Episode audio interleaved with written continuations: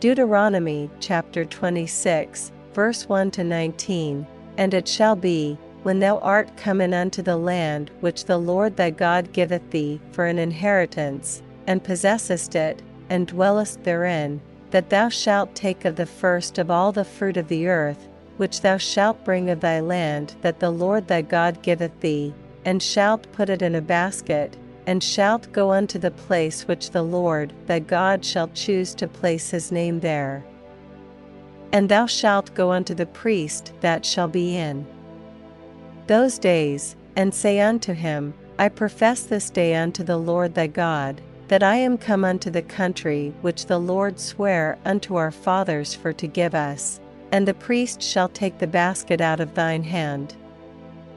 and set it down before the altar of the Lord thy God. And thou shalt speak and say before the Lord thy God, A Syrian ready to perish was my father, and he went down into Egypt, and sojourned there with a few, and became there a nation, great, mighty, and populous, and the Egyptians evil entreated us, and afflicted us, and laid upon us hard bondage, and when we cried unto the Lord God of our fathers, the Lord heard our voice, and looked on our affliction, and our labor, and our oppression.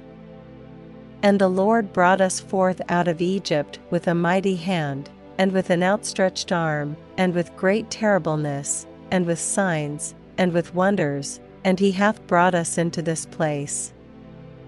And hath given us this land, even a land that floweth with milk and honey and now, behold, I have brought the firstfruits of the land, which thou, O Lord, hast given me.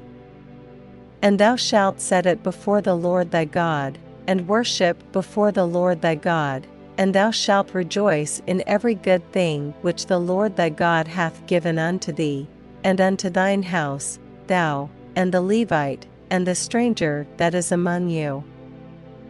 When thou hast made an end of tithing all the tithes of thine increase the third year, which is the year of tithing, and hast given it unto the Levite, the stranger, the fatherless, and the widow, that they may eat within thy gates, and be filled, then thou shalt say before the Lord thy God, I have brought away the hallowed things out of mine house, and also have given them unto the Levite, and unto the stranger, to the fatherless, and to the widow, according to all thy commandments which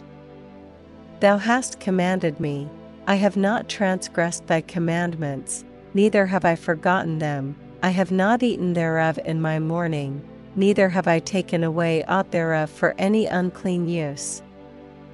Nor given aught thereof for the dead, but I have hearkened to the voice of the Lord my God, and have done according to all that thou hast commanded me. Look down from thy holy habitation, from heaven, and bless thy people Israel, and the land which thou hast given us, as thou swarest unto our fathers, a land that floweth with milk and honey. This day the Lord thy God hath commanded thee to do these statutes and judgments. Thou shalt therefore keep and do them with all thine heart, and with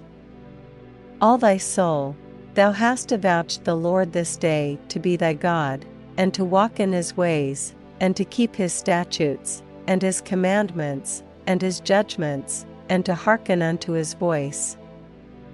And the Lord hath avouched thee this day to be his peculiar people, as he hath promised thee, and that thou shouldest keep all his commandments, and to make thee high above all nations which he hath made, in praise, and in name, and in honor, and that thou mayest be an holy people unto the Lord thy God, as he hath spoken.